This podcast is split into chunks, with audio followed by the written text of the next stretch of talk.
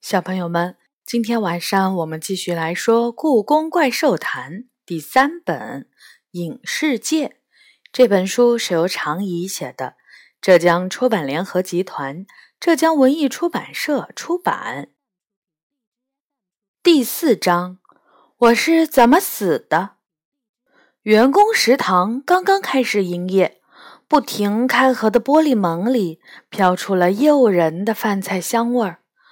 我走进去的时候，元宝正往嘴里塞肉丸子。你可算来了，他含糊不清地说，顺手从杨永乐的盘子里夹了个肉丸儿。你们怎么这么早就来了？我问。食堂一开门，我们就来了。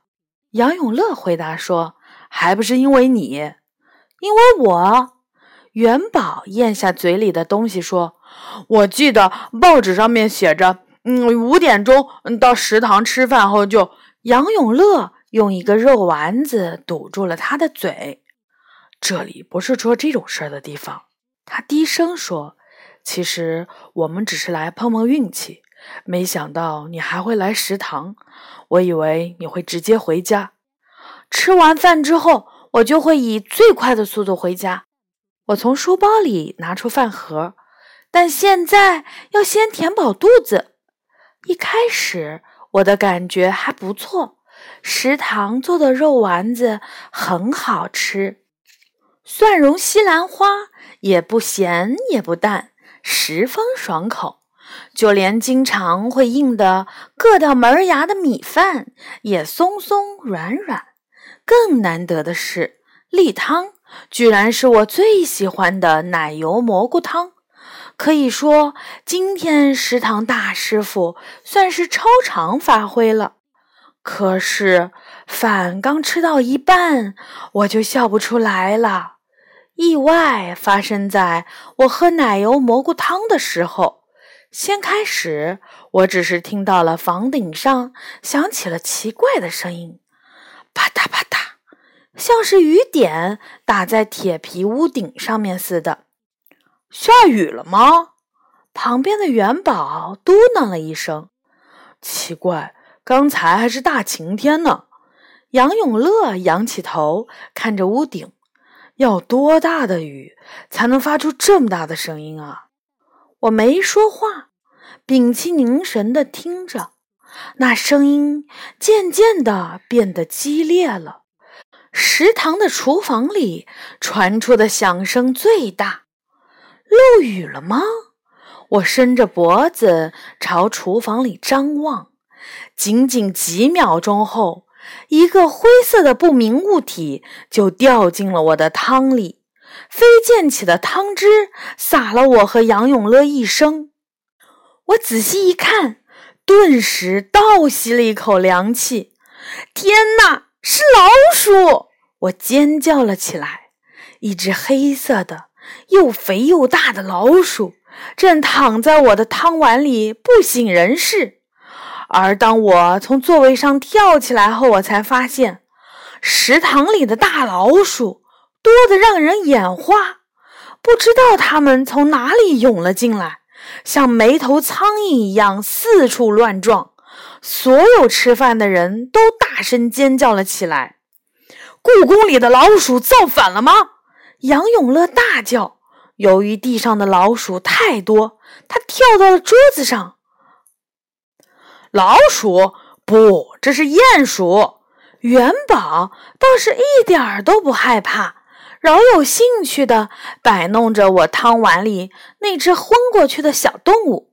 它们和老鼠长得可不一样。鼹鼠，我跪在椅子上。看着那些四处乱窜的小动物，元宝说的没错，它们和老鼠是长得不大一样。最大的外观区别是，鼹鼠没有耳朵，那是因为它们长期生活在地下，用不到耳朵，所以退化了。元宝一时间仿佛变成了动物学专家。除了耳朵，它们的视力也因为长期生活在黑暗中而退化，基本上可以说是半个瞎子。他们的眼神是不太好。我盯着几只撞成了一团的鼹鼠说：“不断有鼹鼠撞到桌子或者椅子腿上，于是食堂里一直回响着砰砰的声音。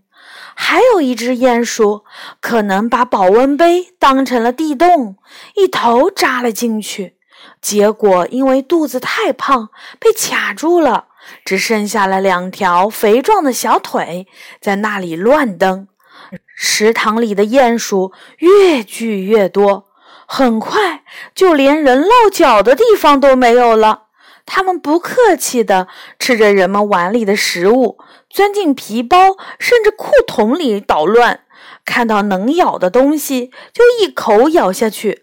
很快，食堂里的人都被吓跑了。等我们回过神来时，才发现整个食堂里只剩下了我。元宝和杨永乐还站在桌子上。习惯生活在地下的鼹鼠集体跑到了地上来，难道是要地震了吗？元宝一边说，一边试图甩掉两只正在啃他鞋的鼹鼠。别咬我的书包！杨永乐抖掉了一只爬上他书包的胖鼹鼠，但书包已经被咬出了一个大窟窿。我刚想要安慰他一下，那个书包早该换新的了。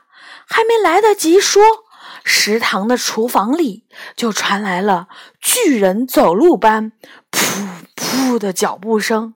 一只巨大无比的鼹鼠钻了出来，几乎挤破了厨房的门。怎么会有这么大的鼹鼠？我喘着粗气盯着那怪物。元宝也看到了，彻底被吓呆了。这这是什么品种？巨型的鼹鼠抬起了鼻子，猛地吸了一口气，似乎发现食堂里只剩下了我们三个，于是毫不犹豫地朝我们爬过来，嘴里发出了一阵阵刺耳的尖叫。啊！元宝吓得一脚踩空，掉下了桌子。一群小鼹鼠反而被他压得吱哇乱叫，快逃吧！杨永乐大叫起来。他一下子跳到了另一张桌子上，那张桌子上的几只正在吃东西的鼹鼠被惹火了，其中两只冲着他的大腿就是一口。啊！杨永乐一边尖叫着，一边跳下桌子。连滚带爬地撞开了食堂的门，你们还等什么？出门的一刻，他朝我们大叫。我和元宝被惊醒了。对呀，我们还在等什么？当我们回过头来时，那只巨型鼹鼠已经在眼前了。我咽了口唾沫，转身跳下了桌子。鼹鼠们看见我跳下来，像火箭一样四处散开。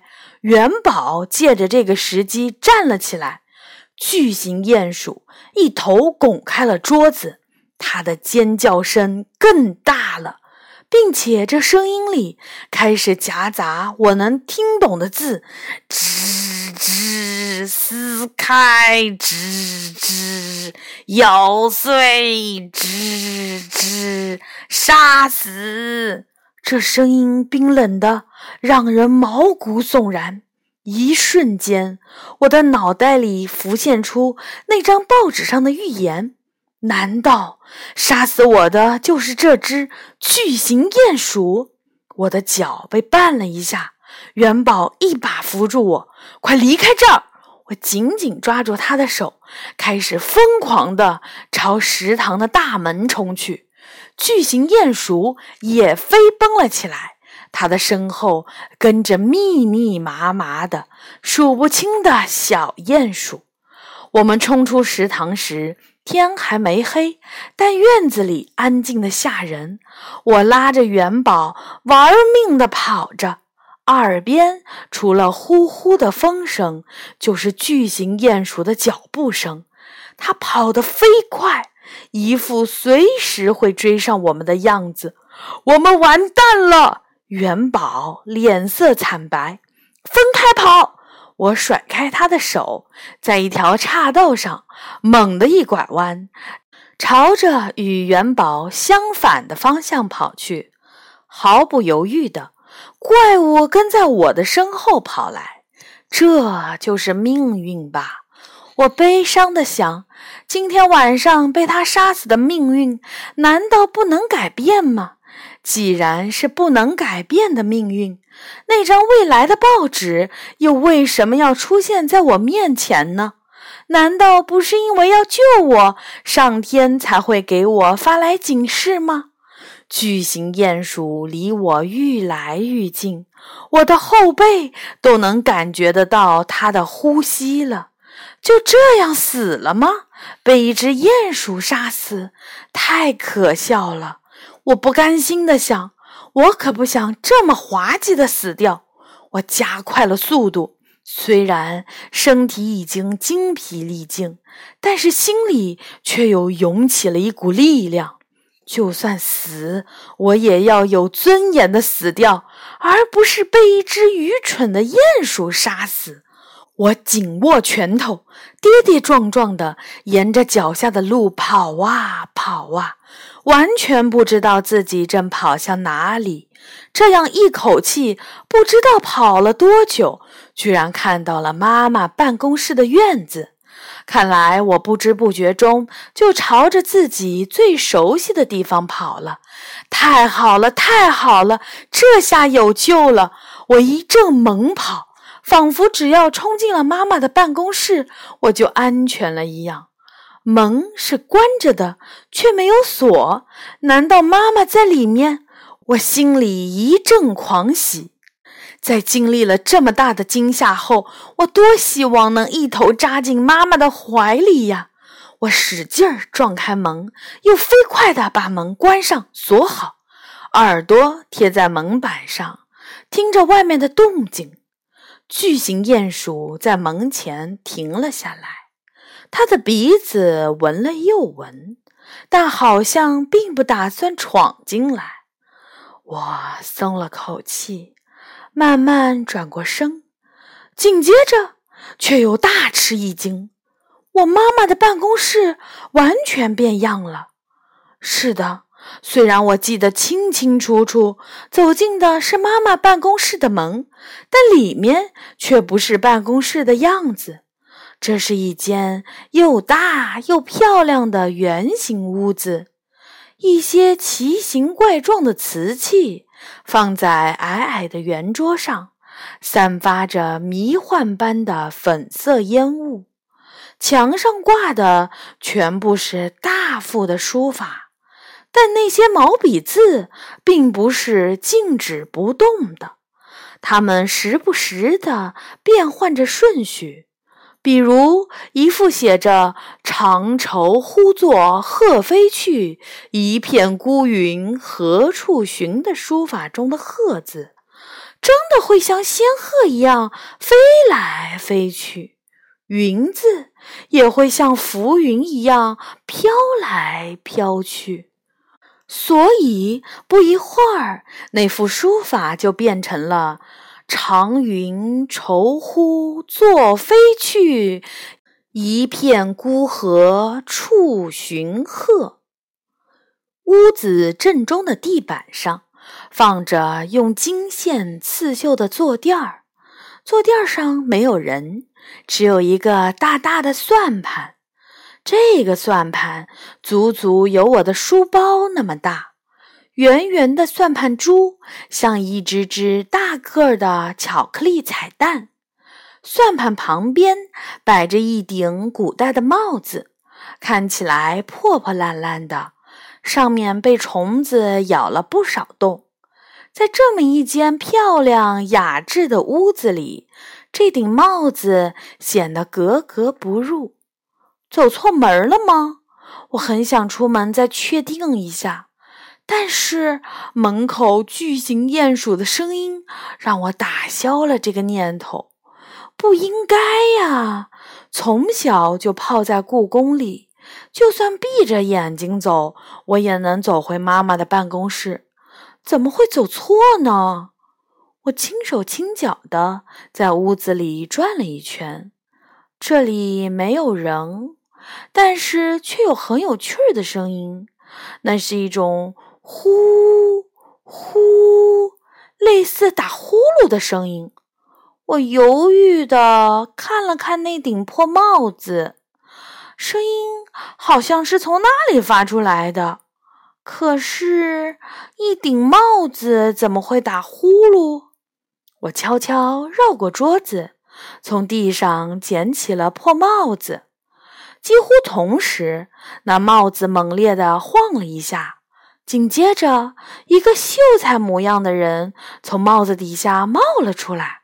天哪！我喘着气，一下放开手里的帽子。你、你、你是谁？那个人迷迷糊糊地睁开眼睛，他很瘦，下巴上长着长长的胡须，身上穿着宽宽大大的麻布长衫，脚上是白色的袜子和鞋。和头上的破帽子不同，他的衣服倒是很干净。他没回答我的问题，眼睛不住地打量着我。你是李小雨？他问。他居然知道我的名字，我更吃惊了。是是的，你是谁？是怎么闯进我妈妈的办公室的？他眨了眨眼睛。我要是你，就不会这样和神仙说话。你是神仙？我怀疑的看着他，心想：哪有穿着……这么简朴的神仙，他一点儿也不在乎的目光，神气十足地说：“没错，我就是神仙。你是济公吗？在我的印象中，似乎只有济公穿得破破烂烂，和个要饭儿的似的。你是说降龙罗汉？不，你认错人啦。”他有点不高兴地说。我是天机星君，天机星君。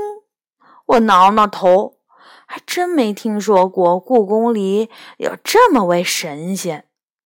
不过，既然是神仙，当然要尊重一些。于是我恭恭敬敬地问：“那请问，是您把我妈妈的办公室变成这个样子的吗？”这里不是什么办公室，他回答。不是？难道真的走错了？我皱着眉头问：“那这是哪里呢？”天机星君没说话，用手指了指墙上的一张白纸，于是墙上的那些书法的字儿开始跳动了起来。“神仙须是闲人座中的‘神仙’二字蹦了出来。神仙何处？梦魂飞里的神仙二字蹦了出来。得气野僧庵里的庵字也蹦了出来。他们一起蹦到了那张白纸上，一会儿排成神仙庵神仙，一会儿排成庵神仙神仙，最后终于在排成了神仙神仙庵后不动了。神仙，神仙安。我念着纸上的字：千家有请千家应，万家有请万家灵。天机星君笑着说：“欢迎来到神仙神仙庵。”好的，小朋友们，这一章呢就结束了。下一次我们来说第五章。神仙神仙庵，小朋友们晚安。